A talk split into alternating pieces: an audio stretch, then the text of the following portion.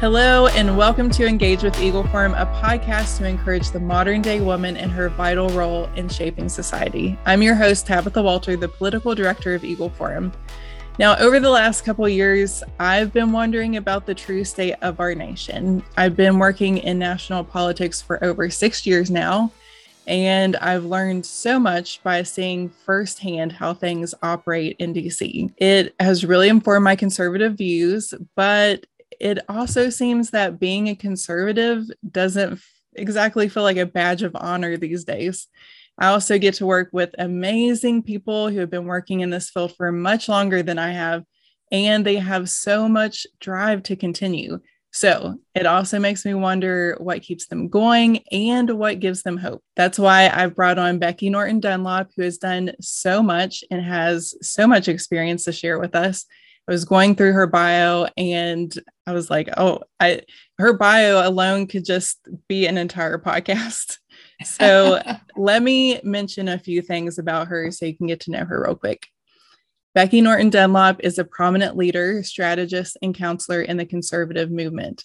Previously, she served as political director to the American Conservative Union, she advised former President Ronald Reagan on many occasions, eventually landing her role in his White House. She had several positions in the Reagan administration, including serving as a senior specialist, or, uh, senior special assistant to Ed Meese, then Attorney General, in charge of managing cabinet level domestic policy issues.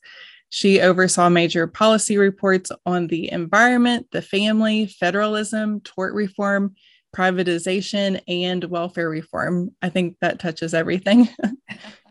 and then, after being Deputy Undersecretary of the Interior Department and as Assistant Interior Secretary for Fish, Wildlife, and Parks, she served from 1994 to 1998 as Secretary of Natural Resources for the Commonwealth of Virginia in the cabinet of then Virginia Governor George Allen. She was Heritage's fi- vice president for external relations from 1998 until May 2016, and then served on the Trump transition team. In 2002, President George W. Bush appointed her for a part time post as chairwoman of the Federal Service Impasses panel. And then she has several leadership roles. She serves on many boards, and she is also currently the Heritage Foundation's Ronald Reagan Distinguished Fellow. So I I left a lot of specific details out of that, but that alone is just amazing. So welcome to our podcast. Thank you. I'm delighted to be with you and delighted to be with your audience. Yeah, absolutely. So first of all, tell us how you became interested in the whole political realm. Well, it goes back many years, as you might imagine from my, uh, I like to call it silver hair. Uh, some some people get it out of a bottle, but no, mine's God given. Uh, well, I was actually in junior high school when Barry Goldwater ran for president. And as all of your listeners know, uh, that is when Mrs. Phyllis Schlafly was making big waves mm-hmm. in America. Um, and uh, in eighth grade, that was middle school at my time, the we took U.S. government, and our U.S. government teacher said, "Well, what we're going to do is we're going to have presidential debates here. We're going to have one student represent Barry Goldwater and one student represent Lyndon Johnson. Well, I, of course, eagerly volunteered to represent Barry Goldwater because my brother had given me a copy of a choice. No, he did give me a copy of a choice, not an echo, but also of Barry Goldwater's book, which I read and I said, hey, I agree with everything in this book. Uh, and then I read Phyllis Schlafly's The Choice Not an Echo, and it underscore all my uh, my ideas and philosophies. So I volunteered to be the Barry Goldwater stand-in. Hmm. Well, in the entire eighth grade, I was the only student to volunteer to be Barry Goldwater. Wow. So I had to do all the debates. So, needless to say, I got very passionate about my Goldwater positions and Barry Goldwater, and uh, really realized at that time, I think, how important uh, the the idea of being involved in the political system was. Uh, mm-hmm. My parents, uh, you know, brought us up as you know Christians and and therefore if you have a biblical worldview you're also I think a conservative because I draw my political philosophy straight out of my Sunday school lessons. Mm-hmm. So I, I became very interested in the whole idea of being involved in politics and I was very competitive when I went off to college. I decided, well, I don't know if I'm a Republican or a Democrat. So I'll research these two parties and maybe I'll join the young college Republicans and the college Democrats and, and see what I can learn. Well, there were no college Democrats at Miami University in Oxford, hmm. Ohio. But I did join the college Republicans and read all the material about what the Republican Party stood for. And I said, hey, I think I'm a Republican. Mm-hmm. And so that kind of got me uh, directly connected to the party politics. But I always knew I was a conservative 1st mm-hmm. uh, and even young people today who do any researching on the United States senators who are serving uh, understand that you can be a Republican and not be a conservative. Mm-hmm. And so you have to really decide what you believe and why you believe it. And if you are a conservative, you might find yourselves on the outs with some Republicans from time to time because they get, you know, drifted off to the left and buy into some of this, you know, big government is good government and all mm-hmm. that baloney. So we're we're for ordered liberty, constitutional government, individual freedom, the free enterprise system, uh, true capitalism. I like to say, not this phony stuff or or um, crony capitalism, which is alive and well in America today. Uh, strong national traditional values, of course, which are very important. And then why are we for a strong national defense? To defend these core principles. And so I got very invested in the principles, knew I was a conservative, and wanted to be involved in the political process and to advance the principles that I believed in. That's wonderful. You know, my story isn't much unlike yours because I was in fourth grade when the um the Bill Clinton Bob Dole race was on and and uh they we did like a similar like a mock uh election day there in school and so I was the only one who didn't vote for Bill Clinton and wow. so yeah um it's funny how those little things in school or in your education system can really spark something that you end up doing for the rest of your life. Well, so, I think that's true. And the other thing it does is it makes you know whether or not you have the con- courage of your convictions. Mm-hmm. Because when you're the only one in the school or in the class who uh, supports a candidate because you're you've become knowledgeable about what they stand for, uh, it really makes a difference. And I know there are lots of people who probably disagreed with you, but admired you for taking those stands. And it goes a long way, I think, toward helping make uh, adults who have a principled view of the world and are, are courageous about it. And boy, I'll tell you, parents today, they have to be courageous, don't they? Yeah, I'm I'm seeing that firsthand, and my my kids are little, but whew, I know I have a big big mountain in front of me to overcome soon. So not looking forward to that.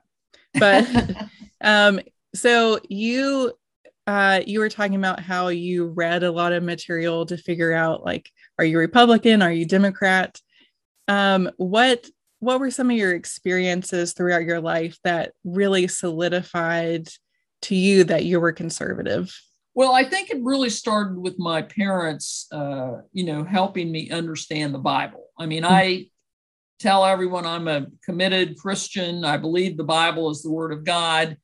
And so for, for my family and for me personally, learning the lessons in the Bible gave me the foundation uh, that, uh, you know, on which I built all the elements of my life and the principles that I live by.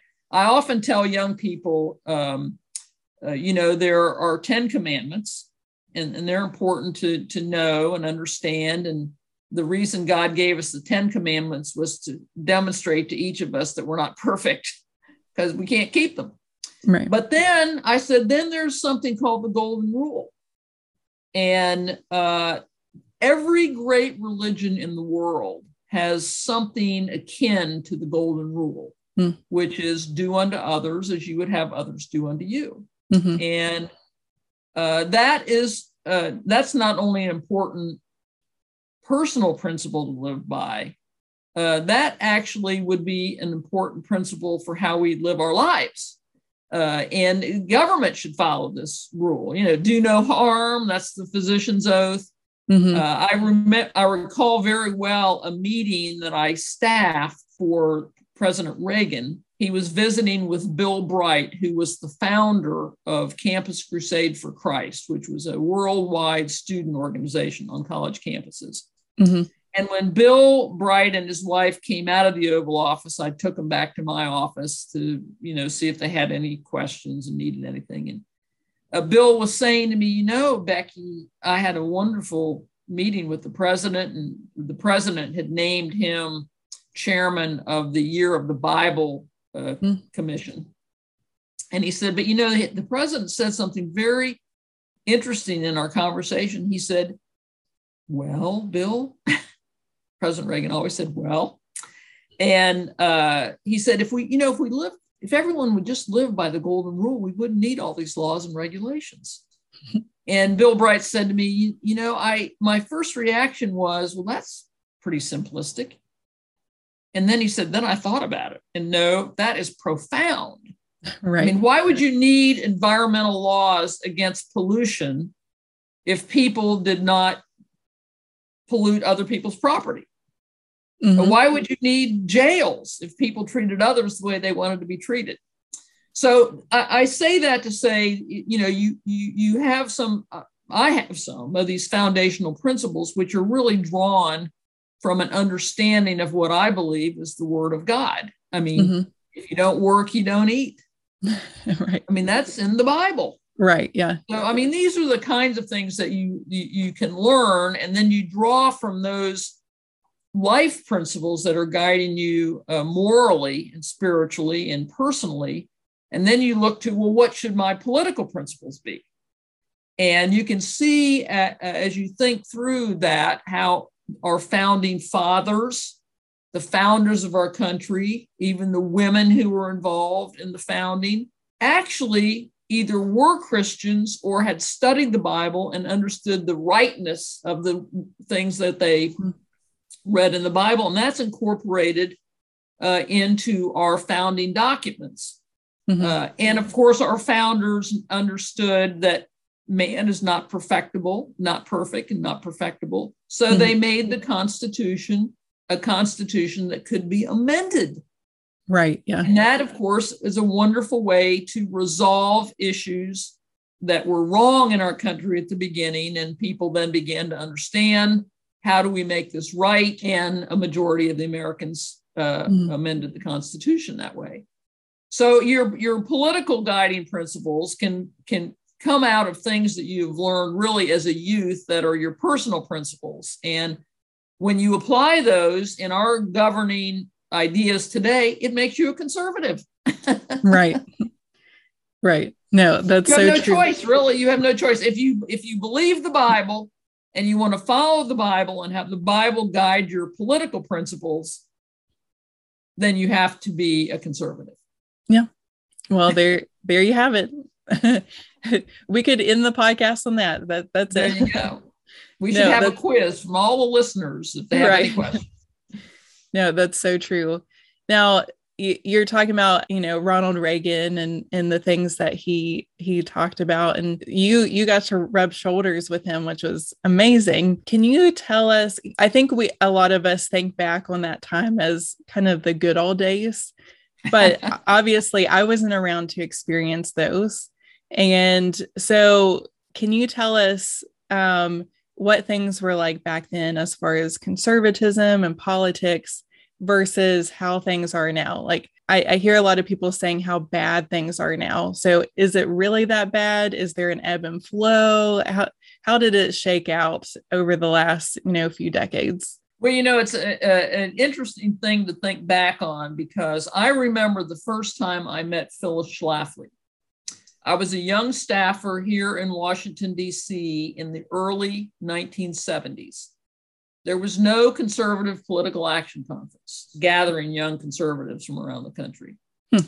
I was on the staff of the American Conservative Union, and ACU and a couple of other conservative groups organized a leader a, a, leadership meeting of about 30 of the top conservative leaders in the country.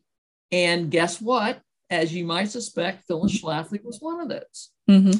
And so here I was as a young staffer, had, having only been in Washington for a short time, staffing this meeting, and in walks Phyllis Schlafly, who, of course, I had admired ever since I read A Choice Not an Echo, which mm-hmm. everyone who's watching this should have in their bookshelf. Yes.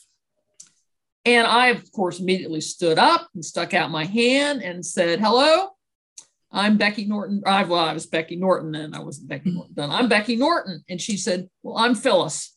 and I thought, wow, here I am just a kid and she's telling me she's Phyllis. And, you know, I know her as Mrs. Schlafly. Well, we we actually became friends that day. But I say that to say this was in 1973. Richard Nixon was president. Mm. And Richard Nixon was a liberal Republican. Mm. He had moved left, left, left, left, left, started all these new programs, started EPA. We could go through oh, many of the things that happened under the Nixon administration. And so the conservatives were standing up in many respects against a Republican president. Hmm. Sounds kind of familiar, doesn't it? right. And deciding what do we need to do to move forward to make America conservative, bring about mm-hmm. conservative leadership. And so this little group of 30 key leaders from around the country were coming together to meet and talk about uh, next steps, steps forward. really, out of that meeting came two thoughts not just two, but two thoughts which are central to dealing with our issues. One, we needed to have a national conservative conference that would allow a lot of conservatives to come together to reinforce their own beliefs, to encourage them to uh, organize conservative groups out in their home states and begin to identify other conservatives to kind of get a you know a movement really growing going and growing and of course the first cpac then was in 1974 mm-hmm. phyllis was a featured speaker at that as she was i think at every cpac while she was uh, living because she mm-hmm. was a brilliant woman and very well spoken she could mm-hmm. articulate what she intended to communicate in a few words plainly and clearly that nobody could misunderstand. Right. Yeah. That's very important for all of us. So my my point in saying that is, you know, back then we had a moderate to liberal Republican president, uh, and uh, the conservative movement knew that if we wanted to win the country for conservatives, we had to get ourselves better organized, and and mm. that began that effort. Then it was in 1976 that um, uh, Jimmy Carter was elected president. And of course, Jimmy Carter, who was the peanut farmer from Georgia, was kind of an unknown. He turned out to be in the pockets of the globalists and the lefties and mm-hmm. the left wing of America. so he moved, he moved the country leftward as president. He, uh, you know, we could go to into many of the things that he did. Uh, starting the Department of Education. I mean, this was a Jimmy Carter problem, and it's still a problem today. We haven't been able to get rid of it. What you know, government programs are the closest thing to eternal life on earth. I think Ronald Reagan said. Uh, so the conservative movement, in the meantime, is just growing and nurturing itself all across the country. We had lots of new organizations spring up across the country, uh, and in 1976 at the Conservative Political Action Conference, the conservatives said, We want Ronald Reagan to be our standard bearer.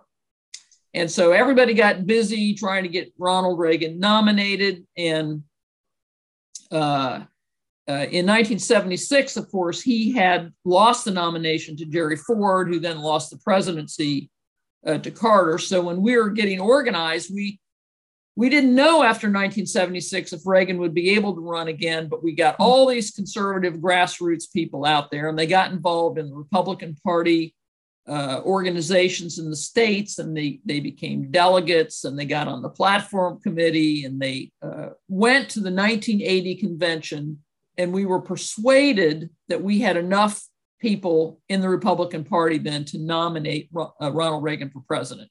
Hmm. Now, communism was taking over the world at this time. I mean, communism was taking over Africa. The Iron Curtain was up, so Eastern Asia was hmm. completely communist. They were in Western Europe working hard. They were in Asia.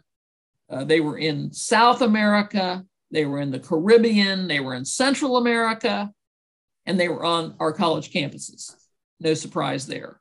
Yeah. I mean, they were, communism was taking over the world. Hmm. And it was very, very dire for young people like myself. And um, we didn't know if we were on the losing side.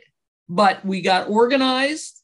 We nominated Ronald Reagan. We got our people involved in the party process. And in 1980, we elected Ronald Reagan president. And that became a huge change uh, in the way the world worked. Mm-hmm. Uh, I can't say that we had a, a, conservative Congress, so we didn't have a conservative Senate. We had Republicans, but we were not able to get all of the things that we uh, wanted as Reaganauts to get passed. Uh, uh, President Reagan had to work with Tip O'Neill as Speaker of the House, but he got his tax cut through.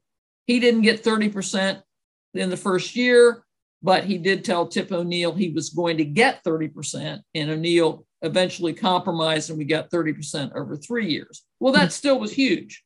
Right. We reduced capital gains. Uh, we reduced the top, top tax bracket. Um, he reduced the number of domestic employees in the federal government, mm-hmm. uh, the employees that weren't in the military. He built up the military.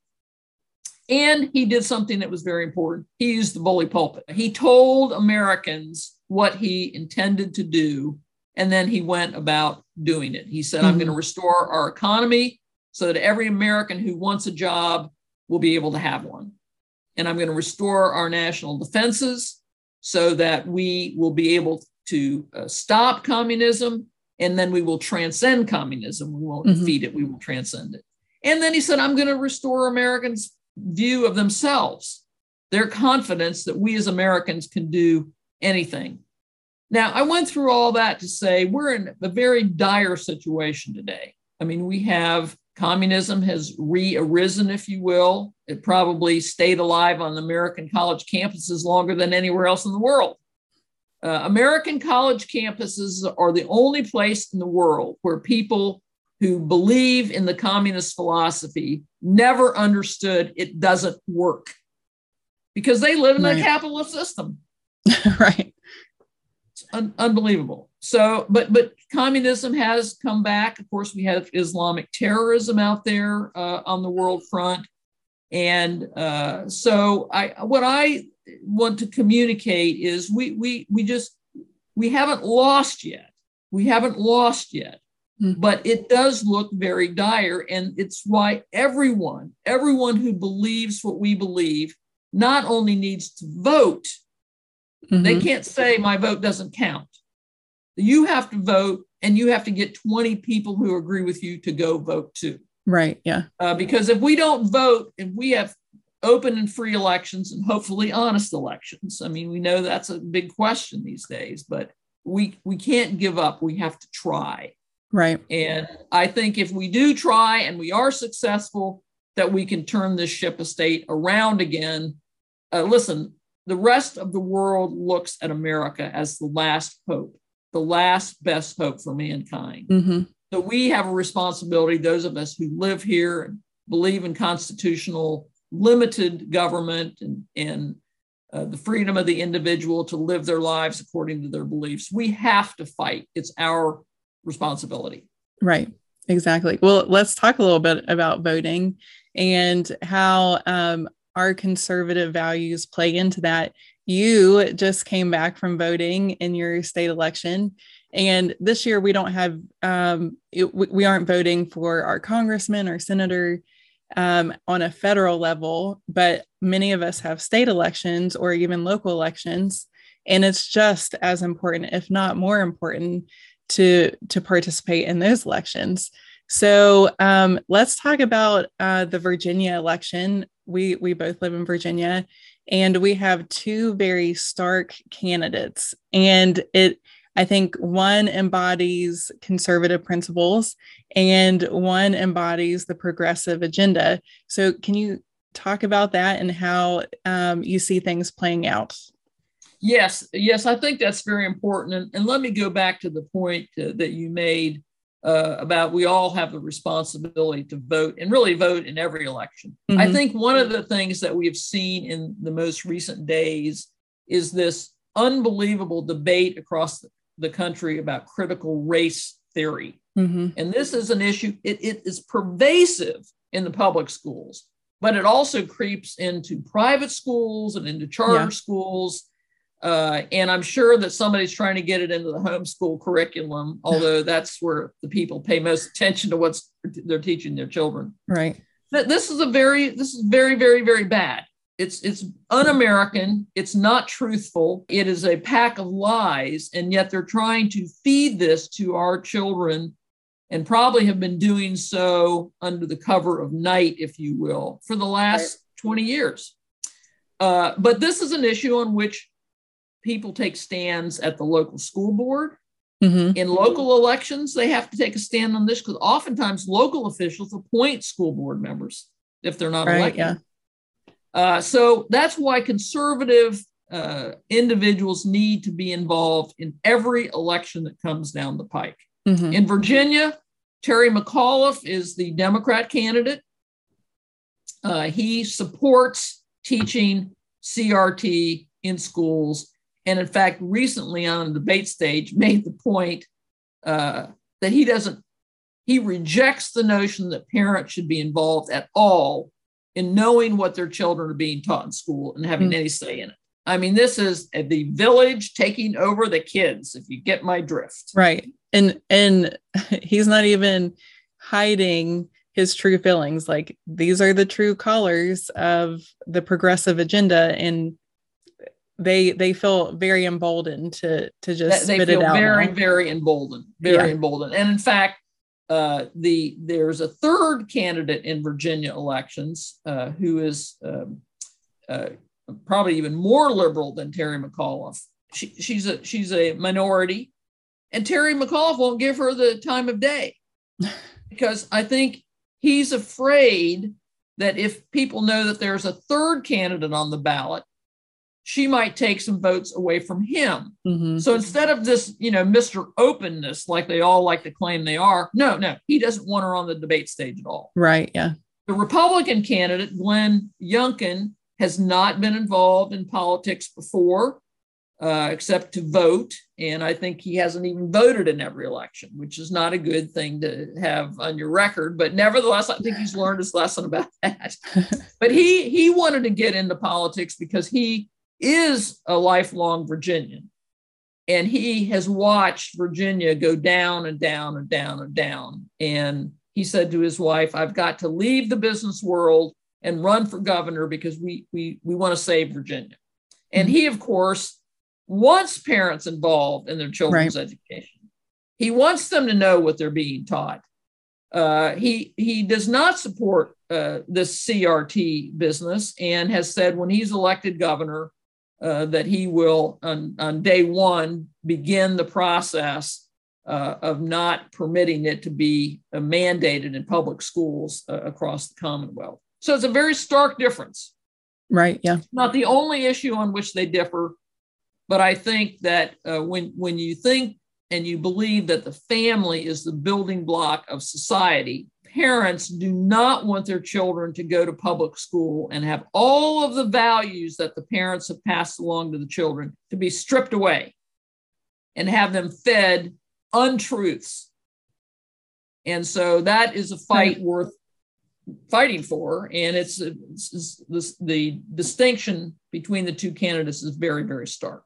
Right. And I think a lot of people in different states are seeing this play out in their own states as well um, it Eagle Forum has has a PAC, and so we've officially endorsed Glenn Youngkin and some of the other conservative candidates who are running for office because we feel like Virginia is a state that is very influential um, because we have Northern Virginia that's so close to DC, and there are a lot of um, people who are are making a difference in this area, and then you have the, uh, a lot of other places in Virginia where it's it's kind of the the soul of what America is, and you, we have farmers, we have um, blue collar workers, and so it's such a diverse state that it's so important that we have someone who's leading it who really cares about the people and cares about the families who who live here.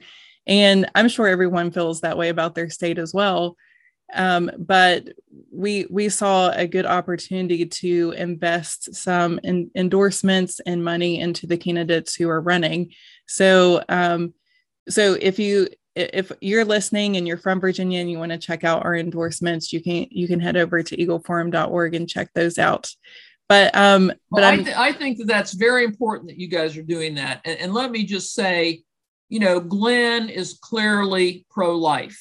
Mm-hmm. He believes that life begins at conception and ends with natural death. Terry McAuliffe and Ralph Northam, the current governor, I mean, they're they're for abortion after the baby's been born. Right. Yeah. They wanted to allow it to die on the on the uh, stainless steel table in the operating room. I mean, it's right. unbelievable. Unbelievable. Right. So there are many, many issues on which the differences between these two candidates are enormous. Right. And everyone needs to pay attention. Now, uh, you talk about Virginia being a key race. If we cannot win an honest election in Virginia, first of all, we have to have an honest election, which, you know, is very dicey in Virginia. Right. We can right. go into that, but we won't, well, maybe we'll have time. But uh, we have to have an honest election. Then we have to have Virginians who share the values that we're talking about right now.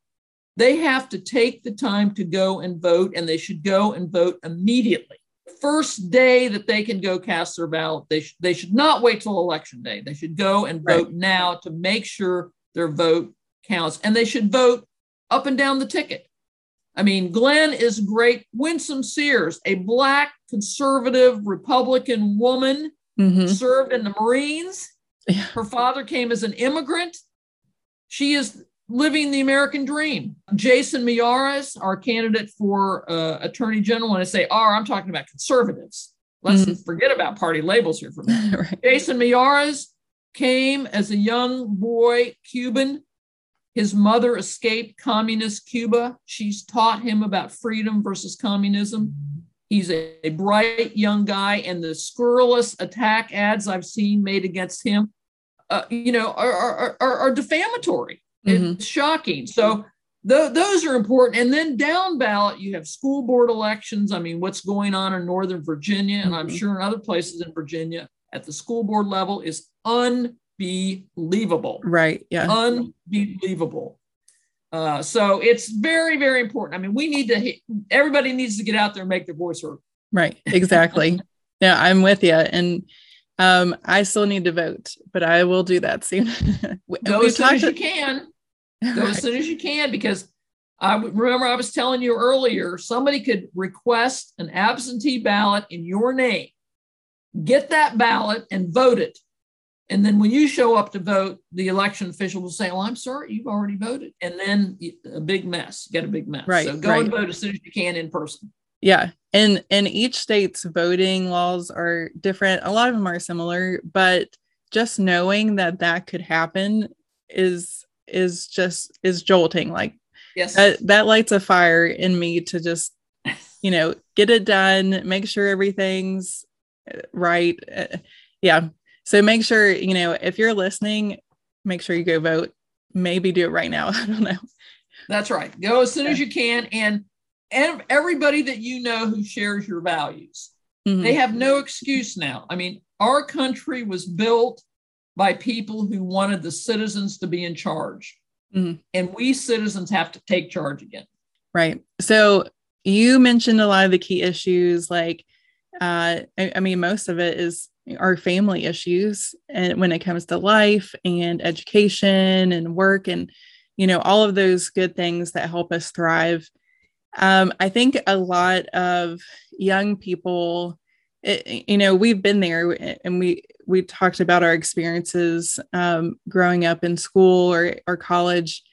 Um, a lot of young people are trying to find where they belong and th- there's such a loud voice right now saying that that you should be part of the liberal agenda.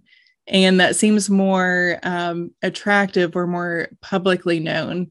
So what would you say to those young people who maybe find themselves drawn to conservative principles but are afraid to speak out because maybe they don't know enough or maybe their all of their peers have different views than them. Well i just like to remind young people that uh, everyone has one of these mm-hmm. a cell phone. And you know one of the reasons young people like the cell phone is because it makes them independent they're not dependent on a landline mm-hmm. a lot of young people start their own internet businesses they want to be entrepreneurs and they don't want to have to have a storefront. There are so many ways in which the young people of today have uh, instincts about being self-reliant and being independent, and yet they have uh, they have been force-fed this idea of free stuff, free stuff. Mm-hmm. Well, you know, there's no such thing as a free lunch, my friend. Somebody right. is paying the bill. And so, what I, I, like to encourage young people today is first of all, be the leader that you were meant to be. Hmm. In other words, if you're the only one in the group, think of yourself as a contrarian and be happy about it. Mm-hmm. But you would be surprised how many young people agree with you, but they're afraid to speak up. Mm-hmm. You know they don't want the in crowd to make them part of the out crowd so they just go along. No listen america is the land of the free and the home of the brave and part of that is because we want people to be free to live their lives according to their values. No dependency on the government that means no getting checks for not working uh, the government should have a safety net for people who are truly needy and right. if you are truly needy, then I am for you taking advantage of the government programs. But if you are not truly needy, then don't do that. Mm-hmm. And be just be a leader. And I, I just w- want to encourage uh, young people to think about the independence that they want to have with their iPhones and their entrepreneurial online businesses uh, and and uh, they don't need big government to tell them how to live. Right. Uh, so, but we need to fight for what we believe in. We need to fight for the liberty that our forefathers right. passed along to us. Right, and and they're not alone. There are conservatives all over the nation. So just because you know your small bubble seems like it's mostly liberal, expand a little. Like you can meet tons of people online and I, i'm all these conservative organizations in the area have programs to get involved where, with where you can meet people just like you and and you you can have a debate with that you know isn't going to turn sour or or or you you don't have to be afraid of someone canceling you so that, that's right that's exactly right and you know you can have debates on issues that are civil Right. Yeah. We what we have seen is an outpouring of honest hatreds and mm-hmm. meanness mm-hmm. toward people, right. even people in, in high office, uh, because the the the totalitarian mentality of the left is if you don't agree with us, we're going to destroy you. Right. The politics of personal destruction has come right down to the neighborhood and the school. And we just have to stand against that. We have to stand against that. And uh, if, if you're if you feel like you're alone out there, you can email me at the Heritage Foundation. You can email Tabitha. You can contact the local Eagle Forum chapter. Any and all of us would love to be your friend and to mm-hmm. help make you the leader that you were designed to be. Absolutely. Yeah. Well, Becky, you um, do so much work, obviously.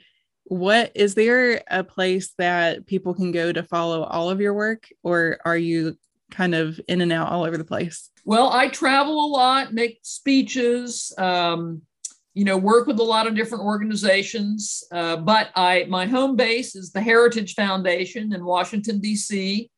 Uh, you can reach me through the Heritage website or on my email, bn dunlop, bn dunlop, as in tires and tennis balls, at heritage.org. And I'd love to be able to um, connect with anyone who's interested uh, in developing a personal relationship or getting some advice. you know, what are the top 10 books you've read or you think we should have in our library? And the other thing I would say is I work with a lot of organizations like Eagle Forum. And I know there are wonderful people in all of these organizations. And uh, the key is family, neighborhood, community. If we get those things right, we can save America again. Yeah, absolutely. That's so good. Well, thank you so much, Becky, for joining our podcast. And wow, this this is going to be shared a lot. I already know because there's so much, there's a wealth of knowledge just in this podcast alone. So I'm excited. Now, um, if you are listening to our podcast, be sure to subscribe, share with your friends, and leave us a review. We would love to share Becky's voice and face around all over the internet. So, in a good way. so, good. please do that. but you can find us on all the major social media outlets and at engagewitheagleforum.com. So, from your house to the State House to the White House, this is Engage with Eagle Forum. Thanks so much, Becky. Thank you. Thank you. God bless you.